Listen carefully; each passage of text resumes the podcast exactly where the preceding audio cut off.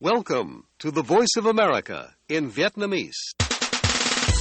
Direct from Washington, the voice of America, VOA. Ban Việt ngữ Đài Tiếng Nói Hoa Kỳ VOA kính chào quý vị.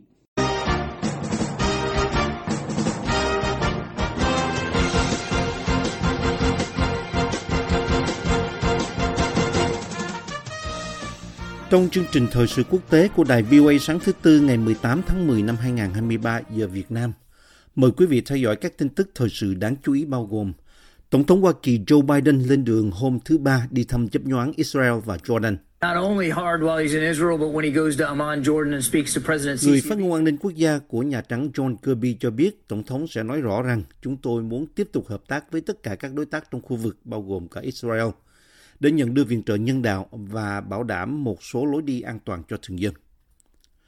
Quốc hội Nga thông qua bước đầu để quỹ phê chuẩn hiệp ước cấm thử hạt nhân.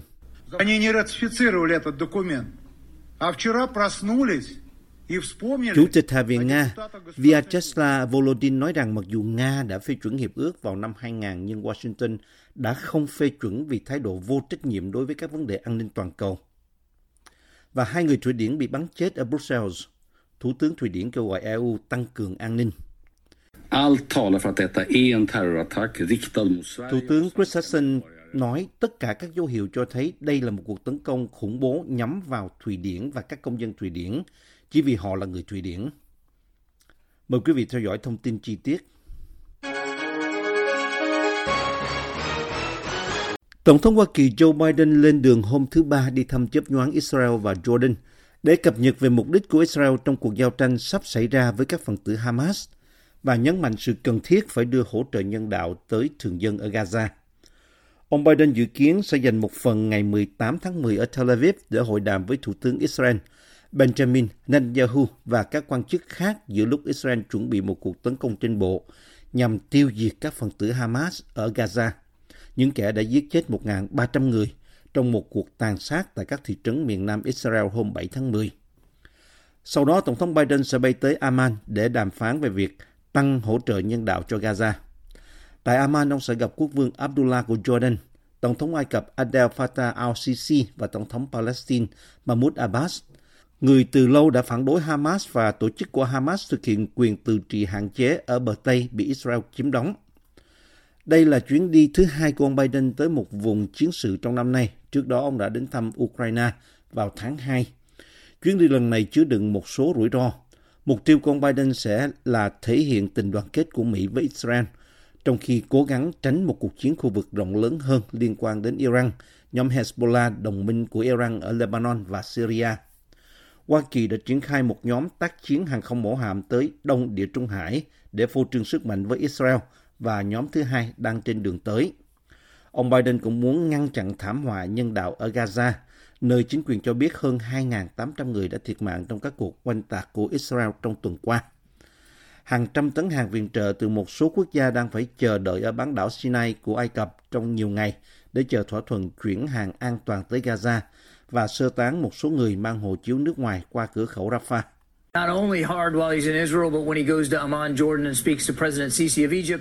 Người President phát ngôn an ninh quốc gia của Nhà Trắng John Kirby cho biết Tổng thống sẽ nói rõ rằng chúng tôi muốn tiếp tục hợp tác với tất cả các đối tác trong khu vực bao gồm cả Israel để nhận đưa viện trợ nhân đạo và bảo đảm một số lối đi an toàn cho thường dân. all focused on making sure that humanitarian assistance can flow in Ông Biden và ông Netanyahu buộc phải làm đối tác thời chiến của nhau bất chấp những khác biệt chính trị sâu sắc giữa hai ông về đường lối sắp tới ở Trung Đông. Cả hai đã hợp lực với nhau. Ông Biden đã dành cho Israel sự hỗ trợ toàn diện, đồng thời nhấn mạnh sự cần thiết phải giải quyết cuộc khủng hoảng nhân đạo lớn ở Gaza. Cuộc gặp trực tiếp của họ sau khi đã có một số cuộc điện đàm kể từ cuộc tấn công ngày 7 tháng 10 của Hamas sẽ giúp ông Biden thảo luận riêng về những lo ngại và lằn ranh đỏ có thể xảy ra khi Israel đổ quân vào Gaza sắp tới. Ông Biden cũng sẽ nhận được thông tin cập nhật về số lượng con tin bị Hamas bắt giữ. Bộ Ngoại giao Mỹ cho biết 29 công dân Mỹ đã thiệt mạng trong các cuộc tấn công của Hamas ở Israel. Ngoài ra có 15 công dân và một thường trú nhân hợp pháp mất tích. Israel tuyên bố sẽ tiêu diệt phong trào Hamas. President Biden will again make clear, as he's done unequivocally since Hamas's slaughter of more than 1,400 people, Ngoại trưởng 30 Antony. Blinken nói với các phóng viên sau nhiều giờ hội đàm với nội các chiến tranh của Israel ở Tel Aviv rằng ông Biden sẽ nói rõ rằng Israel có quyền và thực sự có nghĩa vụ bảo vệ người dân của mình trước Hamas và những kẻ khủng bố khác, cũng như ngăn chặn các cuộc tấn công trong tương to lai.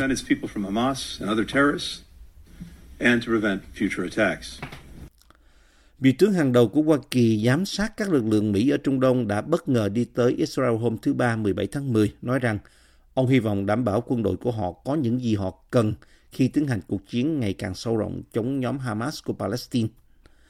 Chuyến đi của tướng lục quân Michael Eric Kurilla, người đứng đầu Bộ Tư lệnh Trung tâm Hoa Kỳ, là chuyến đi mới nhất của một quan chức Mỹ cấp cao tới Israel trước một cuộc tấn công trên bộ dự kiến của quân đội Israel ở Gaza. Nó diễn ra một ngày trước chuyến thăm được lên kế hoạch của Tổng thống Mỹ Joe Biden tới nước này. Quân đội Hoa Kỳ đang tăng cường hỏa lực trong khu vực nhằm ngăn chặn Iran và các nhóm khác được Iran hậu thuẫn tham gia vào cuộc xung đột trong lúc quốc tế lo ngại về một cuộc chiến tranh khu vực trên bình diện rộng hơn. Lầu Năm Góc cũng đang gấp rút cung cấp vũ khí bao gồm cả hệ thống phòng không và đạn dược cho Israel. Tôi ở đây để đảm bảo Israel có những gì cần thiết để tự vệ, đặc biệt tập trung vào việc tránh các bên khác mở rộng xung đột. Ông Kurila nói với Reuters, hãng tin được tháp tùng ông trong bài phát biểu ngắn gọn trước khi hạ cánh. Một quan chức Mỹ nói với Reuters rằng ông Kurila dự kiến tổ chức các cuộc gặp cấp cao với lãnh đạo quân sự Israel để đảm bảo hiểu rõ các yêu cầu phòng thủ của đồng minh thân cận của Mỹ. Ông Kurila cũng dự kiến sẽ phát thảo sự hỗ trợ quân sự của Hoa Kỳ nhằm tránh mở rộng cuộc xung đột Israel-Hamas. Mỹ có một mạng lưới căn cứ ở Trung Đông với quân đội, máy bay chiến đấu và tàu chiến. Hoa Kỳ cũng yêu cầu một số binh sĩ có khả năng là 2.000 người sẵn sàng triển khai trong vòng 24 giờ nếu được thông báo, thay vì 96 giờ như thông thường, và có thể bao gồm các đơn vị cung cấp hỗ trợ như trợ giúp y tế nếu cần, một quan chức Mỹ cho biết hôm 16 tháng 10. Trong một dấu hiệu lớn nhất cho thấy chiến tranh có thể lan sang một mặt trận mới, hôm 16 tháng 10, Israel đã ra lệnh sơ tán 28 ngôi làng trong khu vực sâu 2 km gần biên giới Lebanon. Hezbollah cho biết họ đã nhắm mục tiêu vào 5 vị trí của Israel. Các cuộc đụng độ trong tuần trước được xem là đẫm máu nhất ở khu vực biên giới Lebanon kể từ cuộc chiến tranh năm 2006 giữa Israel và Hezbollah. Hội đồng Bảo an Liên Hiệp Quốc bác bỏ một nghị quyết của Nga vào tối thứ Hai 16 tháng 10, trong đó lên án bạo lực và khủng bố nhắm vào thường dân nhưng không đề cập đến Hamas. Nhóm đã thực hiện cuộc tấn công bất ngờ giết chết 1.300 người Israel và đây là vụ thảm sát người Do Thái tồi tệ nhất kể từ nạn diệt chủng của Đức Quốc xã hay còn gọi là Holocaust trong chiến tranh thế giới thứ hai. Chỉ có bốn quốc gia bỏ phiếu thuận cho nghị quyết cùng với Nga là Trung Quốc, các tiểu vương quốc Ả Rập Thống Nhất, Mozambique và Gabon. Bốn quốc gia đã bỏ phiếu chống là Hoa Kỳ, Anh, Pháp và Nhật Bản. Sáu nước còn lại bỏ phiếu trắng. Việc thông qua nghị quyết cần có tối thiểu 9 phiếu thuận trong hội đồng gồm 15 thành viên. Cơ quan quyền lực nhất của Liên Hiệp Quốc chịu trách nhiệm duy trì hòa bình và an ninh quốc tế vẫn chưa phản ứng về cuộc tấn công ngày 7 tháng 10 của Hamas nhắm vào Israel, lẫn việc đáp trả của Israel. Israel đã trả đũa bằng các cuộc không kích khiến 2.750 người thiệt mạng và ra lệnh cho người dân Gaza ở phía Bắc di tản về phía Nam để tránh một cuộc chiến tranh trên bộ dự kiến. Đại sứ Anh tại Liên Hiệp Quốc Barbara Woodward nói rằng sẽ thật là vô lương tâm nếu hội đồng này bỏ qua vụ tấn công khủng bố lớn nhất trong lịch sử Israel. Với việc nghị quyết của Nga bị bác bỏ, bà cho biết các cuộc đàm phán sẽ tiếp tục về một nghị quyết của Brazil. Nghị quyết này cũng kiên quyết lên án mọi hành vi bạo lực và thù địch nhắm vào thường dân cũng như mọi hành động khủng bố, nhưng nó bác bỏ và lên án một cách dứt khoát các cuộc tấn công khủng bố tàn khốc của Hamas nổ ra hôm 7 tháng 10.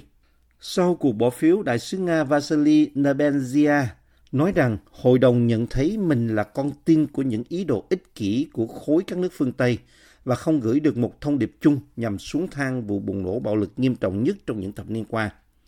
Đại sứ Hoa Kỳ Linda Thomas Greenfield phản bác rằng Hamas với mục tiêu tiêu diệt Israel và giết người Do Thái đã gây ra khủng bố cho Israel. Nhưng nghị quyết của Nga không đề cập đến nhóm hiếu chiến kiểm soát Gaza. Bằng cách không lên án Hamas, Nga đang che đậy cho một nhóm khủng bố chuyên ra tay tàn bạo với thường dân vô tội. Bà nói hành động của Hamas đã dẫn đến cuộc khủng hoảng nhân đạo nghiêm trọng mà người dân Gaza phải đối mặt. Bà Thomas Greenfield nói, Thường dân lẽ ra không phải chịu đựng sự tàn bạo của Hamas và bà kêu gọi hội đồng và cộng đồng quốc tế giúp giải quyết cuộc khủng hoảng nhân đạo ở Gaza, lên án Hamas và tái khẳng định quyền tự vệ của Israel.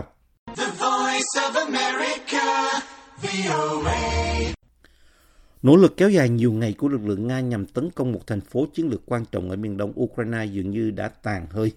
Các quan chức Kiev cho biết hôm thứ Hai, khi cuộc chiến của Điện Kremlin bước sang ngày thứ 600. Bộ Tổng tham mưu Ukraine cho hay lực lượng Ukraine đã đẩy lùi 15 đợt tấn công của Nga từ bốn hướng vào Avdiivka trong 24 giờ trước đó.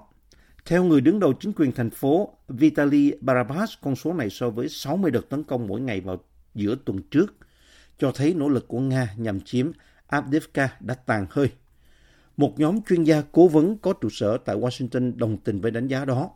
Viện Nghiên cứu Chiến tranh nói trong bản phân tích được công bố vào tối ngày 15 tháng 10, các lực lượng Nga tiếp tục các hoạt động tấn công nhắm bao vây Avdiivka, nhưng vẫn chưa đạt được nhiều thành tựu hơn trong bối cảnh nhịp độ hoạt động của Nga trong khu vực có thể giảm dần. Đại sứ Nga tại Liên Hiệp Quốc Vasily Nebenzia phát biểu tại một cuộc họp của Hội đồng Bảo an Liên Hợp Quốc hôm 13 tháng 10 rằng các cuộc tấn công rầm rộ ở phía đông đã đưa đến một giai đoạn mới trong chiến dịch của Moscow ở Ukraine. Khi điều kiện thời tiết bắt đầu trở lạnh, làm hạn chế các hoạt động quân sự, cả hai bên đều đang tìm kiếm những đột phá trên chiến trường để có thể tiếp thêm sinh lực và nâng cao tinh thần. Ukraine đã phát động cuộc phản công của họ khoảng 4 tháng trước. Cuộc phản công đã đạt được một số tiến bộ, nhưng những thành công hạn chế cho thấy rõ có những thách thức khó khăn trong việc đối đầu với lực lượng đông đảo hơn của Điện Kremlin. Các đồng minh phương Tây của Kiev khẳng định rằng sự hỗ trợ quân sự và tài chính của họ cho Ukraine sẽ tiếp tục ngay cả khi cuộc chiến giữa Israel và Hamas nổ ra gây tiêu hao nguồn lực. Cố vấn an ninh quốc gia Hoa Kỳ Jay Sullivan hôm 15 tháng 10 nói rằng chính quyền Biden sẽ yêu cầu Quốc hội cung cấp gói viện trợ kết hợp cho Ukraine và Israel trị giá hơn 2 tỷ đô la.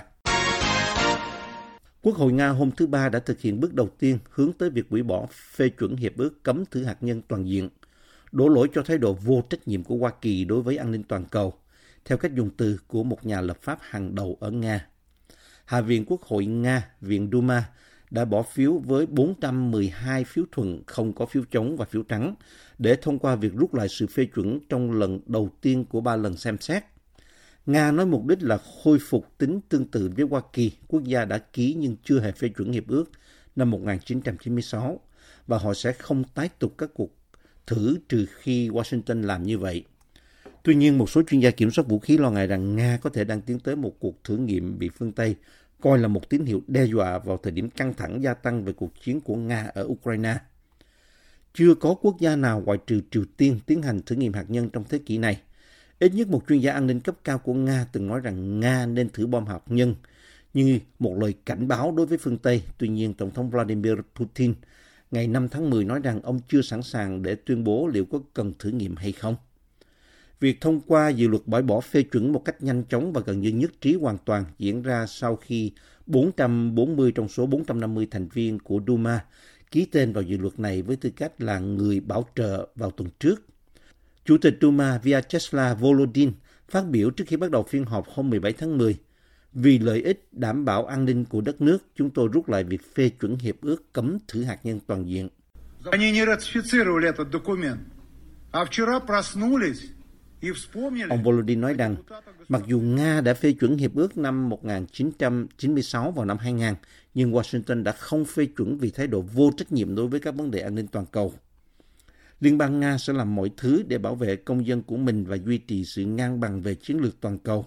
Mặc dù Nga đang rút lại sự phê chuẩn nhưng nước này vẫn sẽ là bên ký kết hiệp ước. Moscow cho hay sẽ tiếp tục cung cấp dữ liệu cho hệ thống giám sát toàn cầu nhằm cảnh báo thế giới về bất kỳ vụ thử hạt nhân nào. Thủ tướng Thụy Điển Christensen kêu gọi Liên minh châu Âu tăng cường kiểm soát biên giới và an ninh nội bộ sau khi một tay súng giết chết hai người Thụy Điển ở Brussels hôm thứ Hai. Ông Christensen nói rằng khu vực này không được phép thờ ơ. Hai người Thụy Điển bị bắn chết và người thứ ba bị thương ở trung tâm Brussels vào tối ngày 16 tháng 10 khi đội bóng đá của nước chủ nhà Bỉ thi đấu với đội Thụy Điển. Một người đàn ông tự nhận mình là thành viên của nhà nước Hồi giáo đã nhận trách nhiệm trong một video đăng trực tuyến. Cảnh sát ở Brussels sau đó đã bắn bị thương một người Tunisia 45 tuổi bị tình nghi là hung thủ. Nhà chức trách Bỉ cho biết nghi phạm đã chết tại bệnh viện vì vết thương. Thủ tướng. Christensen nói trong một cuộc họp báo, tất cả các dấu hiệu cho thấy đây là một cuộc tấn công khủng bố nhắm vào Thụy Điển và các công dân Thụy Điển, chỉ vì họ là người Thụy Điển. Những kẻ khủng bố này muốn hăm dọa để chúng tôi phải vâng lời và im lặng, sẽ không có chuyện đó. Ông Christensen nói Thụy Điển và Liên minh châu Âu cần phải bảo vệ biên giới của mình tốt hơn và đảm bảo rằng những cá nhân nguy hiểm không thể ở lại bất hợp pháp trong khu vực, đồng thời nói thêm, đây là thời điểm cần đảm bảo an ninh hơn, chúng ta không được phép mất cảnh giác. Thụy Điển đã nâng cảnh báo khủng bố lên mức cao thứ hai vào tháng 8 sau vụ đốt kinh Koran và các hành động khác ở Thụy Điển chống lại cuốn sách thiêng liêng nhất của Hồi giáo khiến người Hồi giáo phẫn nộ. Và chính phủ cảnh báo rằng nước này đã trở thành mục tiêu ưu tiên của các phần tử thánh chiến. Chương trình thời sự quốc tế của đài VOA xin được kết thúc ở đây. Hẹn gặp lại quý thính giả trong bản tin thời sự quốc tế ngày mai. This program has come to you from the Voice of America, Washington.